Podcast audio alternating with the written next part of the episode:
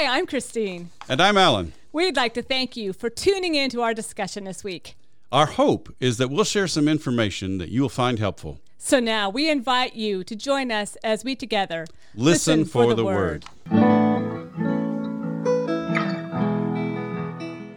Hi, everybody, and welcome to our podcast today.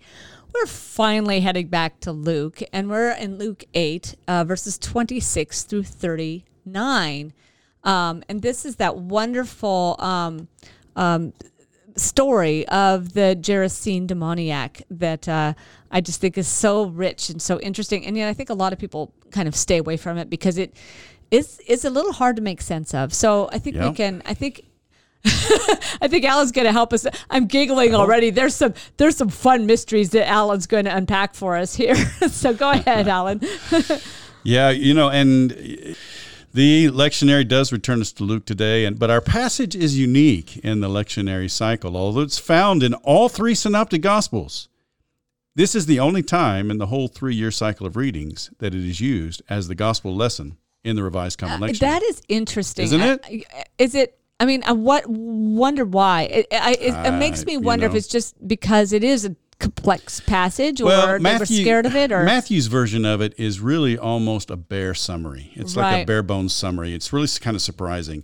Luke and yeah. Mark are the ones who give it the most attention, and Mark gives it just as much attention as Luke does. And mm-hmm. why it, it doesn't appear anywhere. That passage doesn't appear anywhere in the lectionary cycle. Interesting, in you know, chapter one, as yeah, we always talk about. How how Calvin is always synthesizing things, but it's one of the few times he actually spends a lot of time on the details in Mark. Yeah. yeah. Um, so an interesting interesting note. Yeah. Well, just get us set us up here with this. Yeah, so Luke's gospel introduces the story with then they arrived at the region of the Gerasenes, which is opposite Galilee.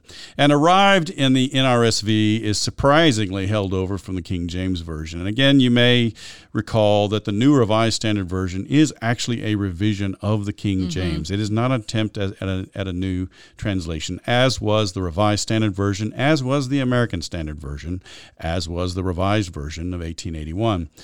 So uh, the, the Greek verb is actually katapleo, which means to sail down or mm-hmm. to sail to shore.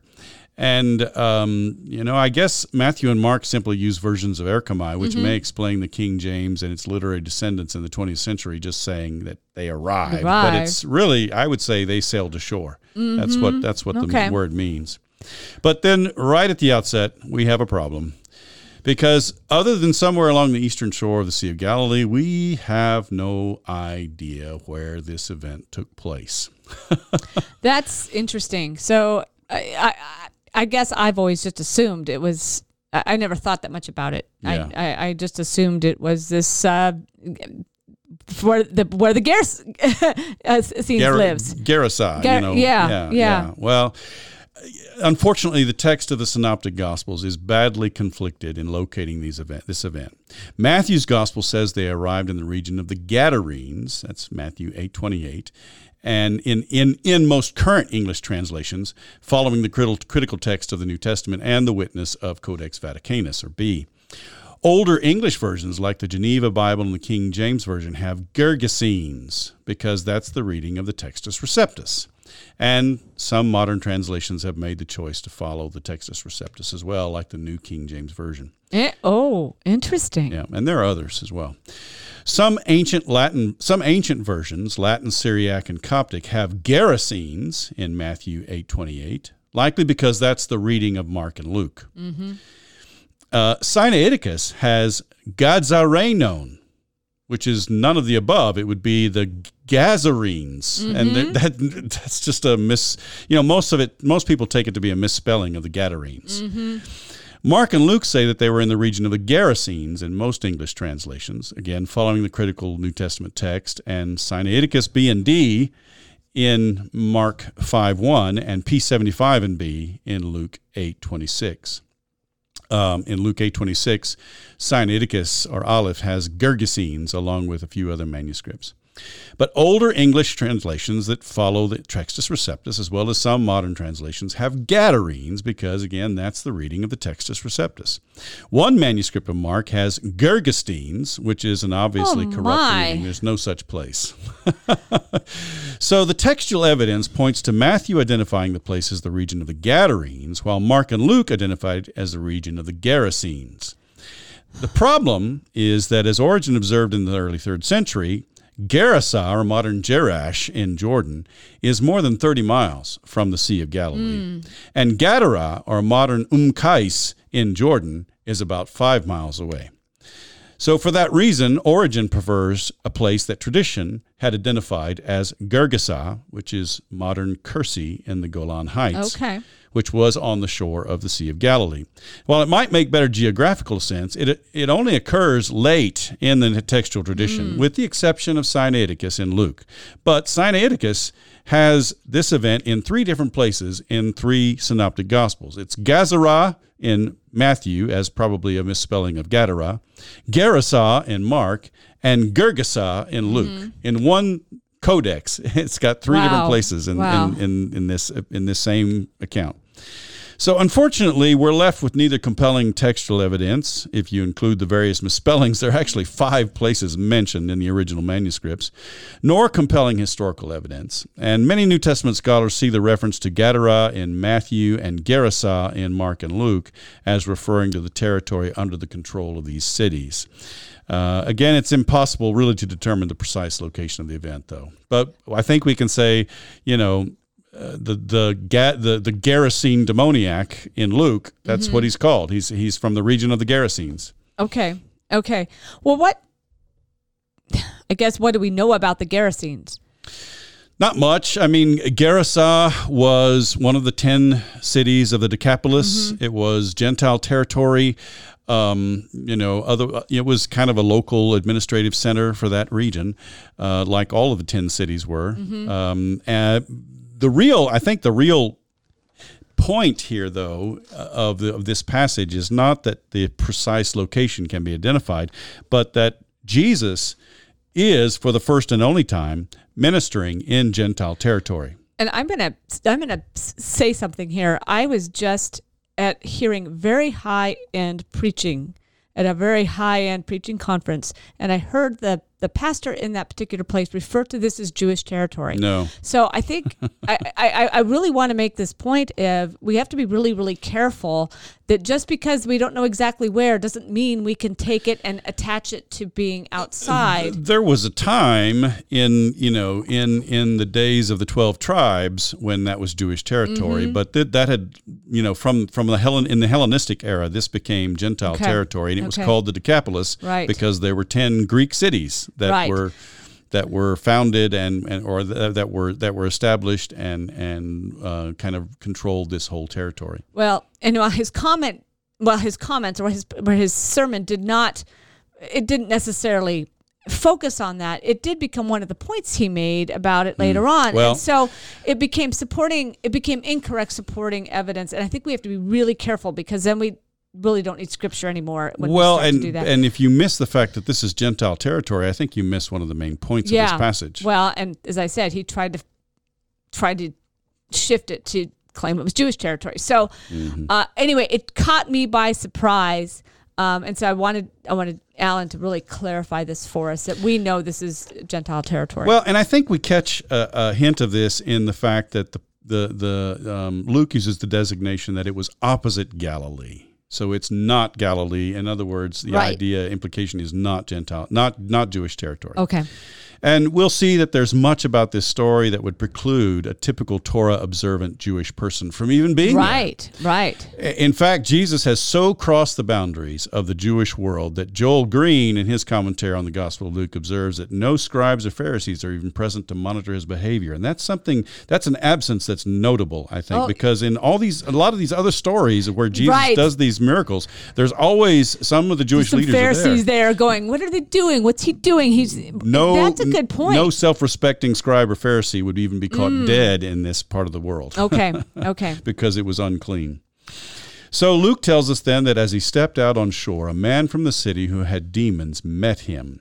And it's important to note, I think, that the man was from the city, Gerasa or Gadara, we don't really know.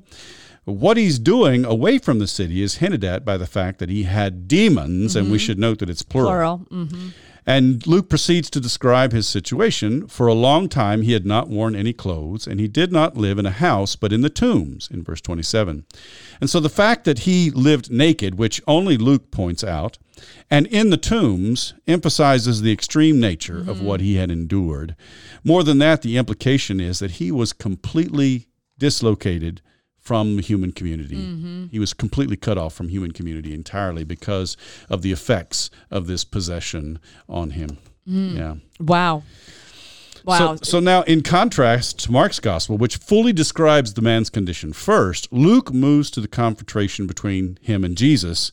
And so he tells us next, when he saw Jesus, he cried out and fell down before him, shouting, "What have you do to What have you to do with me, Jesus, Son of the Most High God? I beg you, do not torment me." Now, in, in Matthew's gospel, in Mark's gospel, the full description Mm-hmm. of how badly this man suffered under the torment of the demons is laid out, and then you have the confrontation. Right. In Luke's gospel, you have just the introduction, and then you have the confrontation, and then you have the rest of, of the description. So it's a it's a little bit interesting narrative technique on Luke's part. Yeah, I think he wants to get to that confrontation. I could.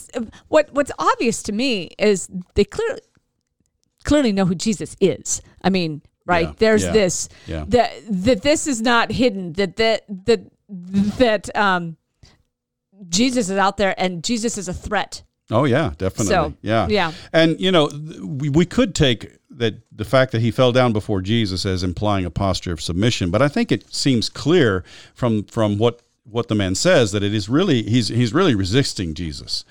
Um, we've seen the phrase "What do you have to do with me?" before in Jesus' encounter with a possessed man in Mark's gospel. Literally, "What to you?" or "What to us and to you?" Here, "Ti hemin kai soi." Right. And uh, as I mentioned, I think last year when we looked at this, um, it's a literal translation from a Hebrew phrase in the in the Hebrew Bible, Uh, and it's kind of an attempt to fend off a possible claim of authority. But I think we can construe the way the man identifies Jesus also as an attempt to deflect Jesus' power by calling his name, Jesus. Son of the Most High God, Oh. you know, and that's that's kind of the way. It's kind of interesting when you read some of the papyri, the magical papyri that that that record exorcists um, um, sort of their incantations, they would call out every name imaginable yeah. to try to gain power over you know this evil spirit and and so you know this this full description of Jesus as the son of the most high god could be an attempt to gain power over Jesus by calling his name Oh yes, I can. I could see that. That's uh, it's interesting, and yet, um, and yet, there's, it also shows fear to me. As yes well. indeed yeah mm-hmm. uh, you know um yeah, I mean, he shows his true weakness in its in, in the presence of Jesus by begging him, "Do not torment me." And mm-hmm. this detail, in fact, is found in all three Gospels. And so, you know, Jesus, uh, the man's coming up to Jesus here is not an act of reverence or submission; it is an act of resistance uh, and- and, Uh-huh. perhaps defensiveness. But uh, really, he's he's resisting Jesus' mm-hmm. power. Yeah, and and and as we go through Calvin, he recognizes that too. Mm-hmm. Yeah, yeah, Yeah. yeah. Yeah. So Luke's narrative is, as I mentioned, is somewhat out of sequence in his effort to bring the conflict between Jesus and the possessed man to the fore. So then Luke explains the reason for the confrontation after he recounts the confrontation. He says, For Jesus had commanded the unclean spirit to come out of the man. And at this point, Luke continues the description of the man's conditions. For many times it had seized him. He was kept under guard and bound with chains and shackles, and he would break the bonds and be driven by the demons into the wilds. And this is very similar to the description Mark gives, although there's significant variation in the narrative framework between Luke and Mark. And as I mentioned before, Matthew just gives a bare summary of the encounter by uh, contrast. And I think we're meant to see that as a result of his possession, this man had been driven into the wilds literally the wilderness places, Mm-hmm. sure. or or Eremos. It's Eremos, which was, is the desert, which was Right. viewed in some Jewish circles as a place beyond God's control. But I think this is not just a statement about where he was, that he was in the wilderness places. It was also a statement about his condition, that Right. he was far beyond the reach of any human community because of just Yeah, s- yeah, all yeah, the yeah. torment that he endured. Yeah, yeah, and, and that this this idea of this wilderness concept actually makes its way into into the medieval period as well. I mean, Mm, yeah. as there Place to be feared. a, a- really a place to be feared. Absolutely. So Yeah. this um, clearly is something that is is part of the kind of the human experience, um, and and it's very similar description. So yeah, Mm-hmm. yeah. So Luke then continues the encounter between Jesus and the man. Jesus then asked him, What is your name? He said, Legion, for many demons had entered him. And I think we're meant to understand here that Jesus takes control of the confrontation. Mm-hmm. We see that Jesus' power and authority, even over the demonic, is not confined to Jewish territory, but extends to Gentile territory as well, which may have been considered by some under the mm-hmm. power of another deity.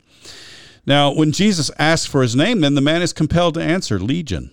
And again, the fact that Jesus has taken control of the confrontation is implied by the fact that only Luke tells us that they begged him not to order them to go back, Back, into the yeah. abyss. Yeah.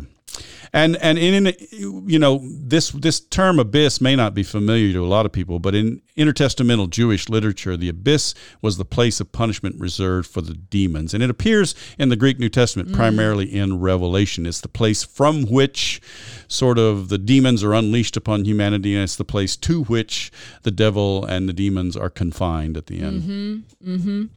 interesting. I I I want to go back to the. Legion giving the name and Jesus asking the question of what is your name because this naming thing is interesting because he's recognizing Jesus, giving Jesus a name, mm-hmm. and I'm wondering is that significant? This naming, Well, I think so. I mean, because again, you know, we have this you have this implication in that day that if you if you know someone's name, you know, you have control over them to some extent. And so um, while while the demoniac tries to use Jesus' name to fend off his power, uh, Jesus just simply asks, and when Jesus asks, you know, the man has to answer. right? Legion. Right, And right. so I think again, it's a sign that that Jesus has taken control of the confrontation, and Jesus' power is is Mm-hmm. yeah, definitely yeah, yeah. mastering that of of the of the legion. It's it's it's very it's called that that situation's calling to me. It's uh, Mm-hmm. and and so I'm finding that really really interesting. Okay, Sure. so what is Legion? Well, you know, obviously we think of legion as, as a reference to the Roman legions because the a legion was about 5,000 troops. But here it's just simply the, the presence of so there were so many unclean spirits in this man that he's named legion. And again, that's a significant indicator that Jesus is in Gentile mm-hmm. territory. You, know, the emphasis being that they were in the presence of what would have been considered unclean by Torah observant Jewish people. So the Right. fact that there were so many demons in this man is an indicator that that they're in Gentile territory. But Luke goes on to emphasize that you know this sort of the, the uncleanness of this territory by indicating that there was a large herd of pigs being tended mm-hmm. nearby in verse 32. And so Luke continues by relating that the demons begged Jesus to let them enter these, so he gave them permission. Mm-hmm. And as a result, the destructive power of the legion was transferred to the herd of pigs, and they destroyed themselves by stampeding down the steep bank, as it's called, into the lake and drowning themselves. And now this is where the whole place issue comes comes into Right, being, right? right. Because there's there's no steep bank near Gerasa or Gadara. There's you know the only place where it could possibly be is this traditional location of Gergesa or um, modern Mm-hmm. Right, day right. um, Kursi, modern day Kursi. But that's a traditional uh, that's a traditional identification based on an effort to try to resolve the problem of Mm-hmm. the text of the, the original text of the Gospels. You know, again, I'm wondering if here is this is a story that's just gotten shifted some because of the oral tradition first as it came to them. it's him, and really so hard to say. you know, and and the, This particular, you know, what one of the things I've pointed out before is that is that the gospel writers seem to have a very um, keen interest in preserving the words of Jesus, Right. and and the words that were spoken to Jesus, and even at times. But but the narrative framework is there. There's a lot of latitude between Matthew, Mark, and Luke, Mm-hmm. Right. When they're com- when they're recounting similar stories, Mm-hmm. and so I think it just in that latitude, you know. Perhaps the original place got lost, or Right. perhaps the original was um, Gerasa in Mark and Luke, and Gadara in Matthew, and you know because of the tradition that was already there by the early third century that Origen was aware Right. of, uh, that Gergesa was the location of this miracle. Mm-hmm. That um, that um, you know the later later scribes changed it to Gergesa in the, the, the region of the Gergesenes right. in the I could manuscript see that. tradition. Mhm, Yeah, mhm. yeah. Very. Wouldn't it be fun to be the fly on the wall that has watched this In the room where it happened. in the Yeah. room where it happened? Exactly. All right. So uh, move on. This. How? Why is this important, if you will? I mean, what happens now? Well, you know, one of the things I, I, I'd like to mention here too, before we move on, is that um, while we're told that the that the pigs drowned themselves in the lake, we're never told what happened to the demons after the pigs were drowned. yeah. True. And I think some people probably assume that the demons were destroyed, but uh, you know I, that's not specified. I mean, Yeah, in the worldview of that day, I'm not sure what the correct answer would be. Interesting. Yeah. I mean, we're going to talk about demonology a little bit in the Middle Ages, but it's really not part of our current age. We mm-hmm. don't really live. Well, I, well, some people probably do, but but most of us don't. Aren't in this space. Well, and there's a reason why the Gospels don't address this because that's not the point. Exactly. The point is not what happened to the demons. The point is what happened to the man. exactly. Yeah. But someone's done that. right? we didn't go there, but somebody has asked this question before. Somebody's written something about it, and I sure would- that's right. Yeah. Sure that's right. So then Luke reports the results of Jesus' actions in connection with the response of the people of the region. Now, first Luke tells us that when the swineherds told what happened in the city, and again, we don't know is it Gerasa, is it Gadara, the people came to see what had happened, and when they did, they found the man from whom the demons had gone sitting at the feet of Jesus, clothed and mm-hmm. in his right mind. So it's important to note the details. Rather than being uncontrollable, as was de- Right. was as he was described earlier, he was sitting at the feet of Jesus. Rather than going around naked, as he was described earlier explicitly in Luke, he was clothed. Mm-hmm. Rather than behaving in a frenzy, again as he was described earlier in Luke's gospel, he was in his right mind. Mm-hmm. So this one, this man who had been completely outside the bounds of all human community has now been restored to his own humanity mm-hmm. and thus restored to the ability to be able to re-enter human community. And that's important. And I think that it's important to note that Luke describes him as the one who had been possessed, but now had been healed. And here, as we've seen before in Mark's gospel, the verb is sozo, mm-hmm. to save. And we've seen before that it Yeah. has the dual meaning of healing and salvation in these settings. And so I think it's important to note that Luke's intent is not only to show that Jesus' power and authority extended to Gentile territory, but also to show that Jesus had brought salvation Yeah. to Gentile And territory I think well. that's one of the, the real keys there. And I think it's easy to kind of take this in a little bit lighter. If, well, you get all caught up in the whole demonic thing, and, and you Yeah. and you and you oh, run with yeah, that, and that's rid not of the, the demons, point. and and this is this is a much deeper point. Yeah. And Calvin's going to start to kind of scratch this as when we get into him. He he doesn't have quite a modern uh, sensibility about it because he's still attracted to the demons, but he, he does start to offer some of these Mm-hmm. Yeah. these types of a- analyses that are saying this is this is about salvation. This Well, the, about- yeah, the real point is that this man who was so far tormented by this legion that he was beyond all human community. Right. He was, you know, Right. he had he had gone into the wilds. He was naked. He was, you know, breaking Right. had had superhuman strength to break any chains, you know, that tried to bind him. This man is now, you know, restored to his Right, own right. humanity and and he's not only healed, he's also saved. saved. And Yeah. but that's as you as you pointed, that's the big thing because I think we think of oh healing done. The people are gone. Mm-hmm. It, it it doesn't take that next step of saving the whole person. Mm-hmm. See what I mean? It's a much bigger thing. yeah. Okay. Yeah. So, um, how does the how do the people react? Well, unfortunately, despite the wonderful thing that happened to this man, Luke tells us that the result of Jesus' foray into Gentile territory is that the people of the region rejected the salvation he offered them. Uh, the reason for this is that they became frightened in verse 35, and Luke's going to emphasize that again. Now, f- being afraid of Jesus is not an unusual response to Jesus and his ministry in the gospel tradition, but here it leads the people to reject Jesus. And Luke only tells us that the whole throng of people of the surrounding region of the Gerasenes, Gerasenes were involved in this request. So they asked him to leave, for they were seized with great fear. Again, you have that repetition.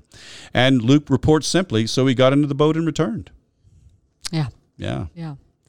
And Matthew's done with the narrative now, but Luke is not. So yeah, what happens yeah. now? Lu- Luke is not yet finished with the story. Luke and Mark both have have sort of the aftermath. Matthew doesn't include this part of the narrative, but both Mark and Luke include a further dialogue between this man who had been healed and saved Mm-hmm, and Jesus. Luke says the man from whom the demons had gone out begged that he might be with them, yeah. but Jesus sent him away.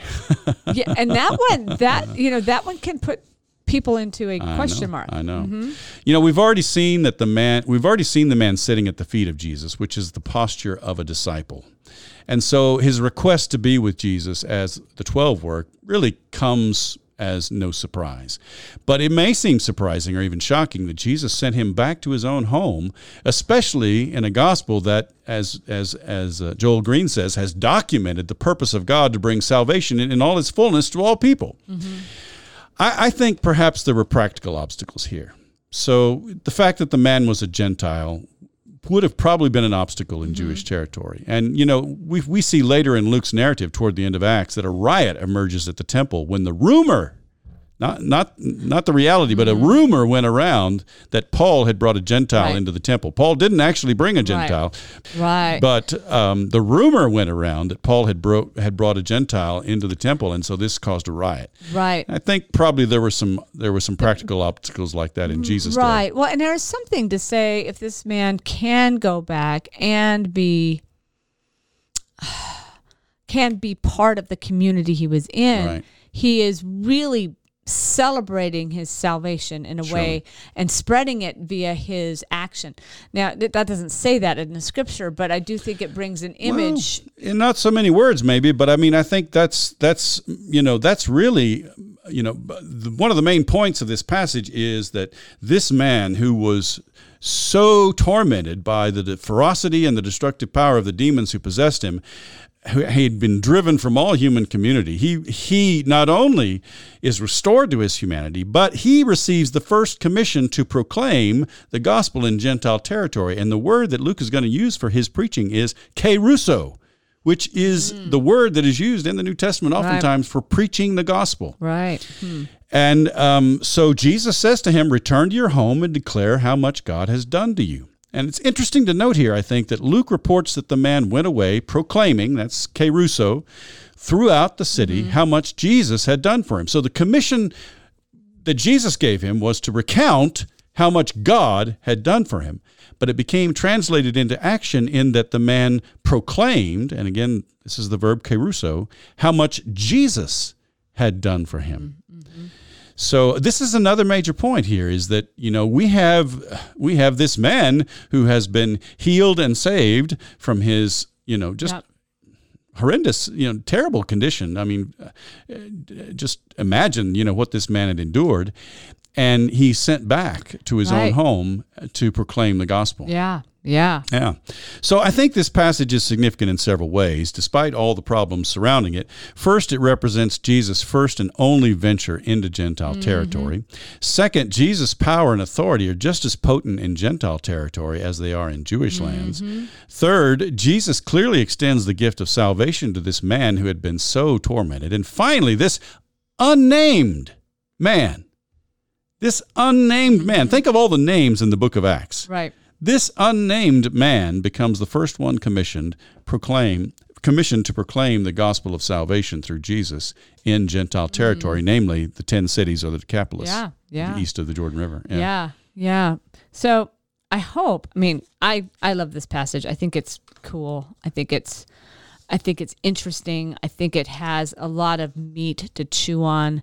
Um, in terms of of uh, salvation and healing and um, um, what it means to be uh, to spread the good news. And I just think it's cool. So um, I hope you all all got that out of it, out of it as well. Yeah. Thanks, Thanks. Christy.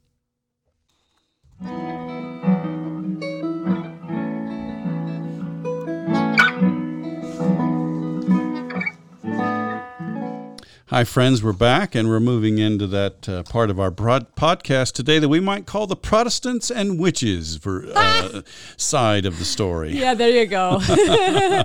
so That's I- a that's an allusion to something that Christy's going to bring up later. yeah, by the way. yeah. This is a fun. This is a, a kind of a fun topic, actually, in the in the in the Reformation period. I think in order to understand the story, um, we have to understand a little bit about the history of demonology.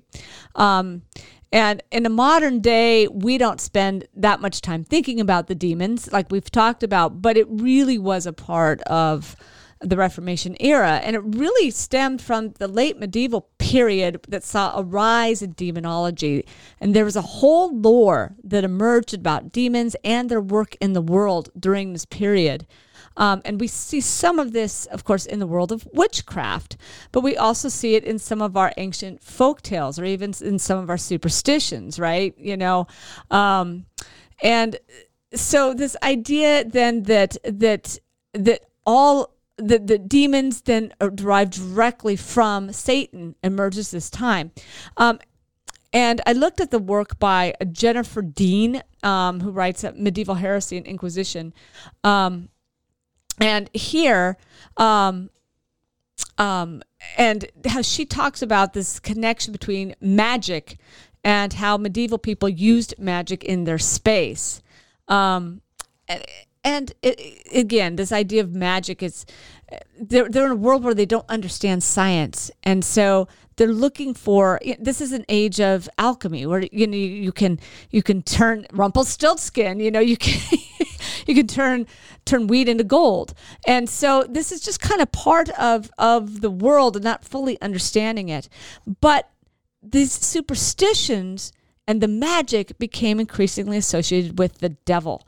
So while there's this kind of um, um, it's important to note, according to Deane, the manifestation of a single all powerful devil did not emerge in medieval lore until the 12th and 13th centuries. Well, and you know, I, think I've mentioned before that there's another scholar named Jeffrey Burton Russell who has written sort of a, um, I think, a four volumes on the emergence of the devil, and mm-hmm. both in the intertestamental times, in the New Testament times, in the early church, and in medieval and the medieval church, and then in the modern mm-hmm. times.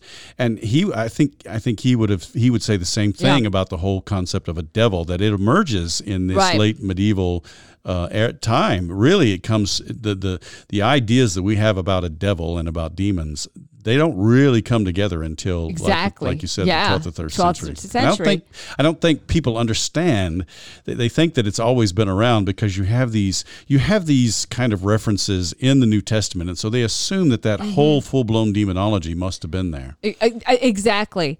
Um, and what's important is this the idea that all evil emanated from the devil also came at this point. And so it it jumps on this kind of dualist vision of the world. well, Um, and again, I think folks, you know, because that's the view that has sort of become the popular view, they just assume, and because there are references to the devil in the New Testament, they just assume that that whole full version of the devil is Right. is, is in the Bible. What's important is it was part of the worldview of our reformers. Yeah. And they were steeped in that in that fear and that that that that force of the devil that's coming from. And so you see a little bit of inconsistency, particularly with Calvin, who's starting to push to kind of some new thoughts. It's still there. It's still Mm-hmm. it's still fundamentally eh, how the worldview has been shaped. Well, and I think about Luther's, you know, hymn, "A mighty fortress is our God." My goodness, the the, you know, if you if you took that out of context and you said those things to a child, it would be positively terrifying. You know, and and here's the guy who's the champion of justification by faith and through right, grace. you know? right, exactly. And but but Luther in particular, who was kind of a kind of a peasant family. I mean, uh, originating from, and so he's very steeped in this tradition, and uh, he absolutely writes it from this kind of dualist world. There's a Heiko Oberman. I think I've mentioned this before. Famous uh, Reformation scholar uh, wrote uh, Luther between man and devil, and. Uh, that that that was totally his his his worldview. Um, but what's interesting is that all magical practices then become and, and including uh, it, it- there's a big question mark. Is it magic from the devil or is it power of god? Well so then you get things like the magical transformation in the mass. Is it body and blood or is it uh, bread and wine? Yeah. you know and that trans that's that transformation that happens is that indeed magic. Well our reformers who are going to start to reject this are going to say well no so that activity must be the work of the devil Really? Yes. Wow. And likewise, this whole idea of exorcism, which hmm. is done in the Roman Catholic Church, is going to be rejected by the Protestant reformers. But again, is that magic? Is that something of God, or is that really something that hmm. is is magic? Is it from the devil? Wow. And so you get this great polarization with these things. yeah. So we'll talk a little bit more about how that plays out. But first, I want to talk about Calvin, and he, um, his response to the text, um, and um, he uh, discusses the reality of the figures of demons. Um, that he doesn't question their presence at all, um, but. Uh, Calvin spends a good deal of time noting that the passages in Matthew mark the same story as this one, which, yes, Makes and sense. which makes sense, Yeah. and explains that the demoniac lived among the graves because he was kept there by an unclean spirit. Calvin believed that he did so to terrify him with the spectacle of death, that the demon kept him there to s- terrify him with the spectacle of death. Um, he notes that he is cut off from society um, as if already dead. I will say that that um, you know this is a this is a view that is that is um, promoted by New Testament scholars as well. That you know the fact that he was cut off from all human community, it was his, and lived among the tombs. He was presented as if he's already dead. Mm-hmm. I didn't mention that in my segment, but I you know I, I find it uh, that that Calvin is kind of ahead of his time a little Yeah. bit in his understanding of this. Yeah, that. it's really it's in, in he's an interesting space, Mm-hmm. and it is also a reminder that the devil can torment a person into death.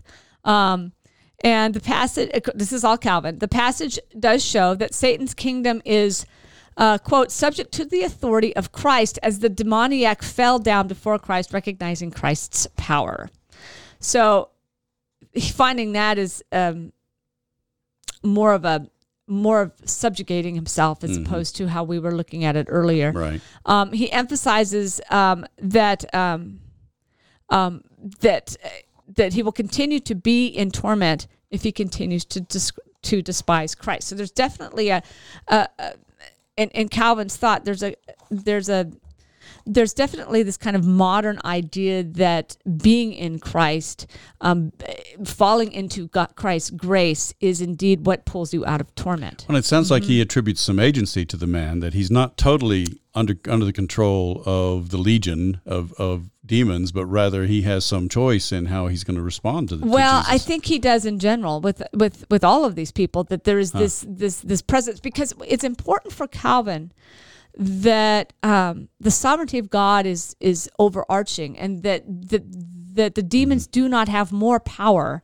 than God. sure. So that God's presence is there and can be accessed. Yeah. And that's a really interesting space. So it's not it, he's he's in, if you will kind of making sure we understand even if it's a dualistic world, those demons do not have the power of God. And so Yeah. you're seeing that that emphasis on God's sovereignty there, which I think is sometimes lost with modern folks because Sure. sometimes you you get Oh, some of our modern folks that that are in a different space. They seem to believe more in the power of the devil than they do believe Yeah, in God or exactly. the power of demons. Yeah.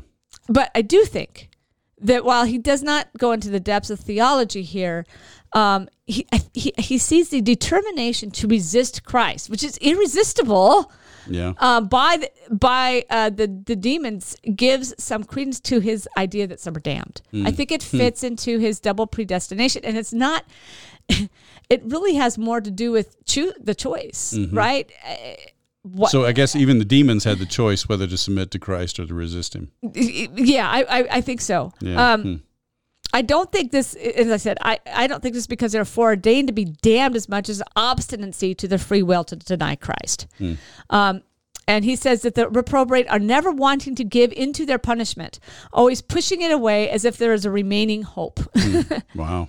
and I think it, it gives more of that holdout of universal salvation, but that perhaps reality there will always be those who will continue to resist. Yeah. So, what a. I mean, there's a lot of depth in that that he doesn't go into, but it definitely is reflecting those deep ideas about. It's um, interesting that he relates this this man's um, possession by by this legion of demons and his interaction, the interaction between him and, and Jesus, to the idea of election and reprobation in his theology. He does, and he doesn't go into a great detail about it, but it's definitely there. I mean, he actually. Mm-hmm. I'm not sure I would. it. I'm not sure I would go there myself. Uh, no, no, I, I, don't either. But I- I think, um, in a traditional sense, somebody that had those issues Mm-hmm. Would clearly be. Wouldn't that be someone who's damned? And I think what he's saying is, uh, God, God is bigger than that. Yeah. God is more powerful than. God has control, uh, has agency over the devil. That that salvation is at hand. Mm-hmm. And I think there is that hope that everyone can have it, even this most hopeless fellow. right. But some people still, you know, and Still this comes on later on, right? Still choose to resist. Yeah. Um, it, it, this it's it's another aspect of this is Christ's protection is essential for humans to resist the devil. So you can't do this alone. This is to, this is total prote- depravity at its height. Um, um, so as, as Calvin talks about, as the de- demons feared going to the abyss, um, they feared not being able to pollute people, as that is how they lived and thrived. And quote, as the devils have no other object than to prowl among men. I think I might view it as total depravity at its worst because I mean all that does is lead to fear. Well, you know that we are that we are we have to we have to somehow worry that there are demons out there that are going to afflict us. Well, but no, no, uh, because it's not all of it. I mean, because it's this idea um, that you're not living into fear, but that you're living into the hope of Christ. Oh yeah. That that that that is the the dominant space there. Okay. Okay. Um. So yeah, and again, one could see it that way. That's been Calvin's problem from the beginning. right. Um. But but he's he's going to emphasize no because Christ's grace is right there for you. Okay. Um. I, I still have a little bit of a problem with, with the whole notion that, that somehow we have to we have to be worried that that we ha- that that if we don't avail ourselves enough of Christ's grace that we might be subject to demons. That's my opinion why I think this still stays in its early modern context, Right. why it's not why, why Calvin is indeed restricted and the, the the the problems with trying to use Calvin as a modern scholar, which some people try to do and you can't. You have to Mm-hmm. because I agree. I think that's I think that's one of the big problems with Calvin's thought Yeah. right now. Yeah.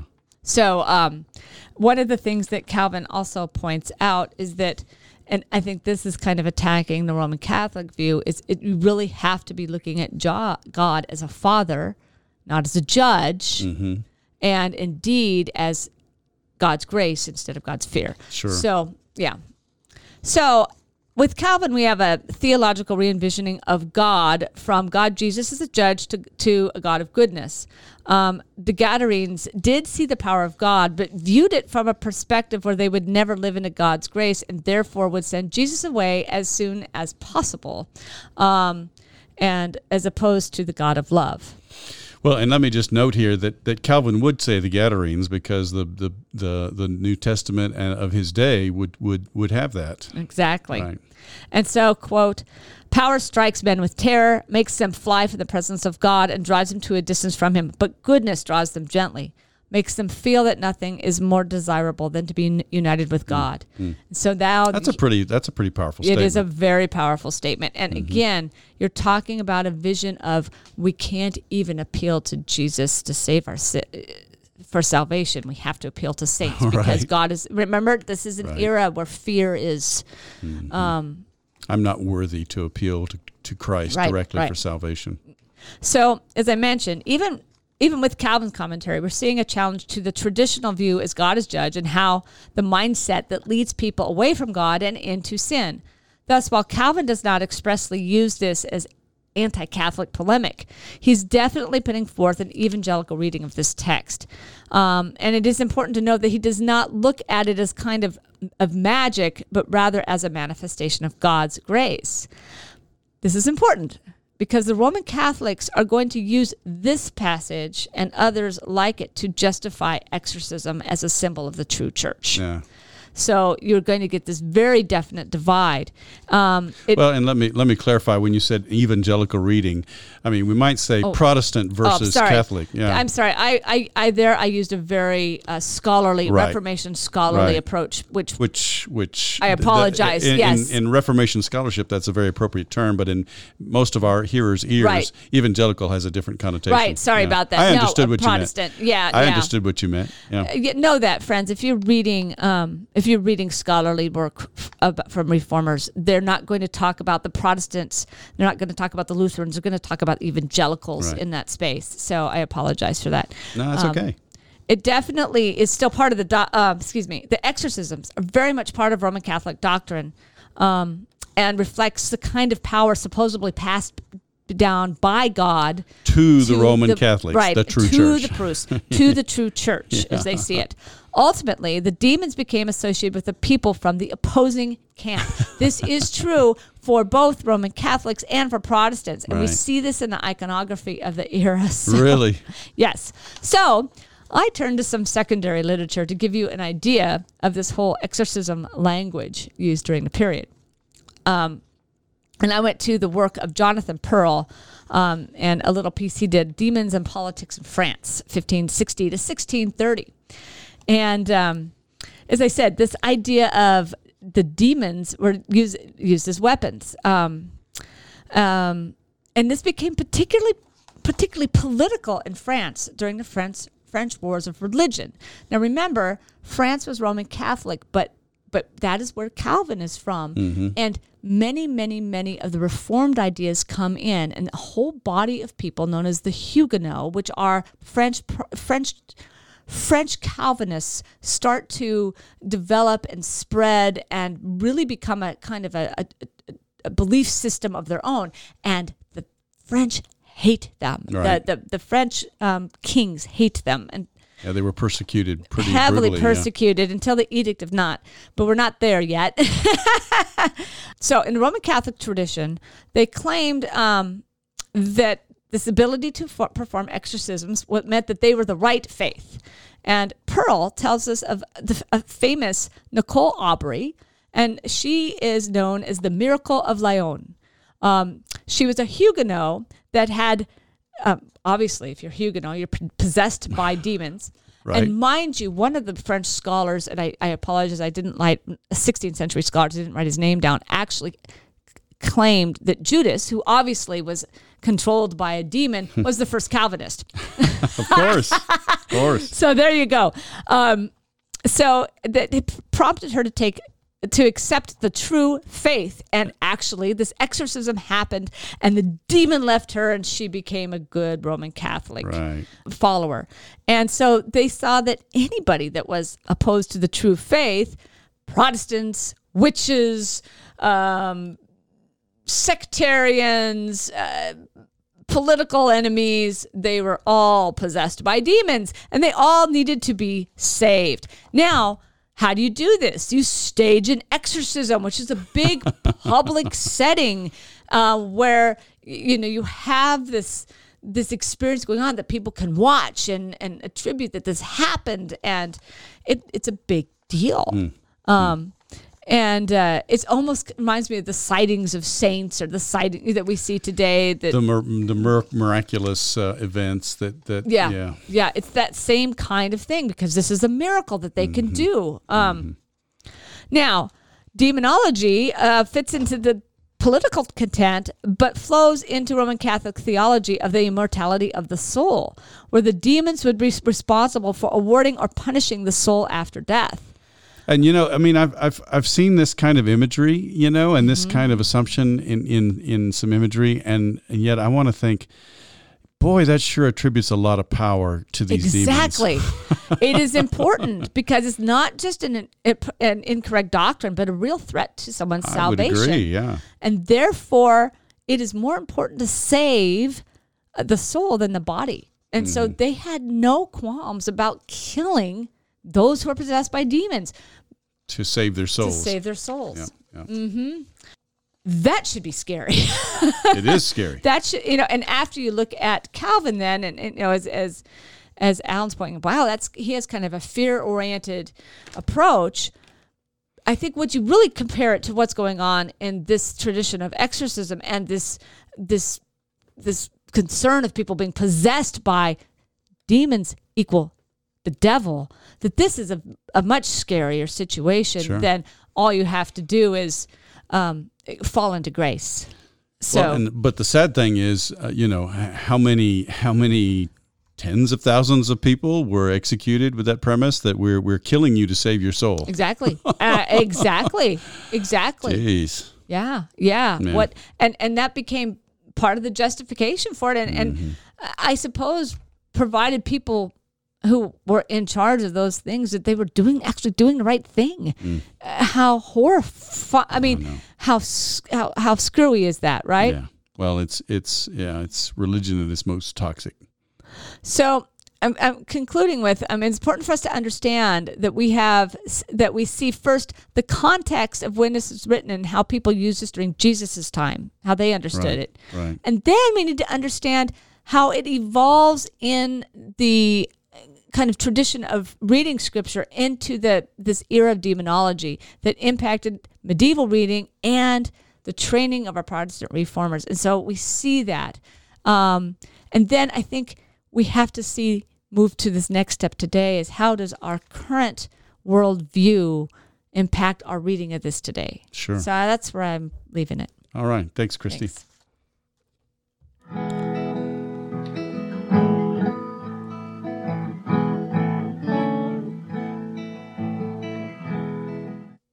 Hi, everybody. We're back. And in our break, Alan and I were talking about this passage. And, you know, I, I like this passage a lot, but I think many people um, stay away from it. I think they're hesitant to use it um, because there's things that are that are tough in here. And I think one of those things is this whole demon space, which is not contemporary. It kind of takes people into worrying about what will what will my congregation hear? Will they hear demons and devil? And how do I work through that? I think another piece of it is the whole thing with the pigs is very unsettling. Why why are the demons sent into the pigs and what does that mean? I think there's this sense of um, uh, desire to follow Jesus, and yet he stays ends up being told to stay behind can be a little bit awkward. Um, I think there's just a lot of spaces to work through it. So I've heard it done where people will take a little bit and then they'll kind of transform it into their own space, and so. Um, and and maybe take it too far out of its context um, as a as a biblical um, um, a biblical story, and then it, so it kind of it kind of loses its um, it kind of loses its importance, you know. Um, so I think I guess my question mark. I mean, what what is the heart of this? What is the heart of this, and and how can people approach preaching this? Um, that really gets at uh, why it's in the Bible. Yeah, that's a good question, Christy. Um, and I will say this isn't a passage I've preached on a lot, but I have preached on it. And, you know, to me, I want to go back to what I emphasized before. I mean, the two real points of this are that here's this man who was tormented beyond all measure, so much so that he'd lost his own humanity. He was cut off from all human community. And he is restored, he is made whole, he is healed, he is saved by Jesus. Mm-hmm. Um, the other thing is that here is this man who is not named, you know, and boy, Luke sure throws out a lot of names in the book of Acts Right. of Right. people who carry on the Gentile mission. But here's this man who's not named, and he's the first one Jesus commissions to go into Gentile territory to proclaim the gospel. And so to me, those are the two things really we can grab onto. Now, the first one, I think, I think one of the things, one of the challenges with things like miracles and exorcisms and things like that is because we, you're right. I mean, it's too easy to think that we want to we might get caught up in the miracle itself or the exorcism Mm-hmm. itself and miss the significance of it. And of course, behind this is the whole idea of Jesus' authority and power, but behind that is also the whole idea that Jesus is the one who brings the kingdom of God. So this is, you know, this is mm-hmm. Jesus' authority and power as given to him by God to inaugurate and mm-hmm. enact the kingdom among people. And so this is ultimately goes back to God's authority and power and his purpose of salvation mm-hmm. as we as we talked about that this is God's purpose for the world. And so you know the the, the miracles and the exorcisms all function in the gospels as pointers to the power of the kingdom to transform human lives. Yeah, yeah. And mm-hmm. and you know maybe maybe one of the reasons why we have lost a sense of the pow- God's power to transform our lives today, or the go- power of God's kingdom to transform God, our lives today, is because we've ignored these passages like this, and you know we've right, sort of right. thrown the baby out with the bathwater. In in not wanting to deal with the miraculous and the exorcisms, Right. we've we've lost the ability to talk about Right. you know, we don't. I don't think we have to endorse demon possession and exorcism to be able to talk about God's power Right. to transform Right. human life today, and that's a that's a message that's Right. sorely needed. I think. I think so too. And I actually think when you go there and you can work through, I mean, when you can work, can work through this within the framework of this is how this is understood. I mean, I think you could, and maybe I'm wrong at this. I think you can look at it in today's thing saying, okay, this is a person that they understood was possessed by demons. Mm-hmm. And we don't use that language today. So what's going on in this guy's world that he is completely separate? Because we all know We've all seen the person who is so completely separated from society they can't function within it. Right, And right. so that's something we can all identify with and pull that out instead of getting caught up in this language. This Yeah, they, they might not they might not hang out in a literal tomb, but maybe their basement has become right. a tomb for them. Right. Exactly. And so then then being able to say now how does someone heal back into the context of a, s- a society? And Well, I a full and free human life.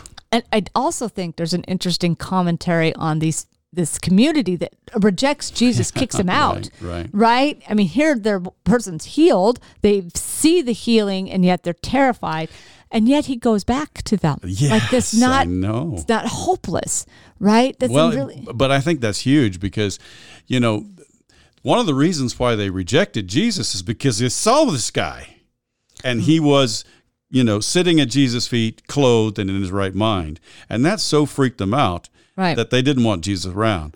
And here, this unnamed guy has the courage to go out and proclaim all that Jesus had done Mm-hmm. For him right. proclaim the good news Right. among the very people who had asked Jesus to leave their territory. Right. Well, and you know, it's interesting to think could they have could they have helped heal him? I, I think a part of the message is, is Mm. probably not hmm um, without without what Jesus represents and what, who Jesus Surely. is, is, is that, if you Yeah, will, no, right? Without the grace of God, without without the things that that Jesus is, who is full of hope and peace and love, and having someone reach out in that, without that there, they were willing to allow this to go on Mm-hmm. indefinitely. And As long as he was off in the wilds, off in the wilderness places, in the tombs, they, they were willing to let him stay there and, and Mm-hmm. be and let him stay where he was and how he was.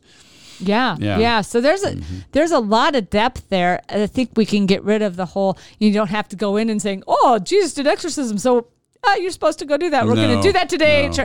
That is not who we are. But I think we get freaked out if we're looking in the wrong spaces. Well, and the other thing is that this whole aspect of this guy being commissioned to go to a very difficult place and preach the gospel then becomes kind of a foreshadowing of the book of Acts because that's really what Mm, yes. happens in the whole book of That's Acts. right, that's I right. mean, you see, you, you just think about the story of Paul. right? You know, but Peter as well, you know, James, the brother of Jesus, is, is executed. Peter is put in jail. Paul is stoned and left for dead, among all the many other things things that he Right. had happened to him, you know, and um, and yet these are the faithful witnesses to the gospel. They're the ones who who bring the good news, and the people whose hearts are willing to receive it. You know, their lives are changed by it. Yeah. Yeah. Wow.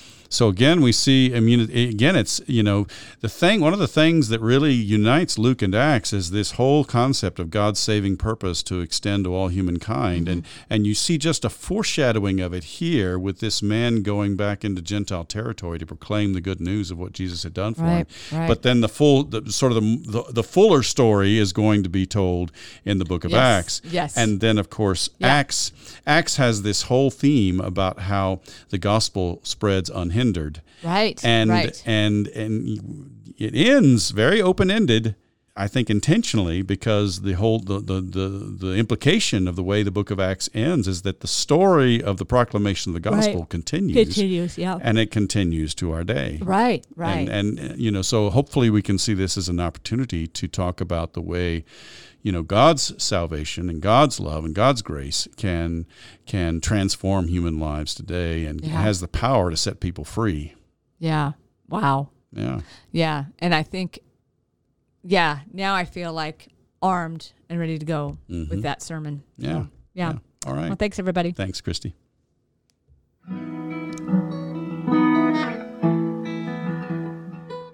That's our podcast for today. If you heard something that was helpful to you, please subscribe to our podcast and tell your friends about us. It's our hope and prayer that our time together might bear fruit in your ministry as you build up the body of Christ. We hope you'll tune in next week. And in the meantime, let's keep serving each other as we together listen, for, the, word.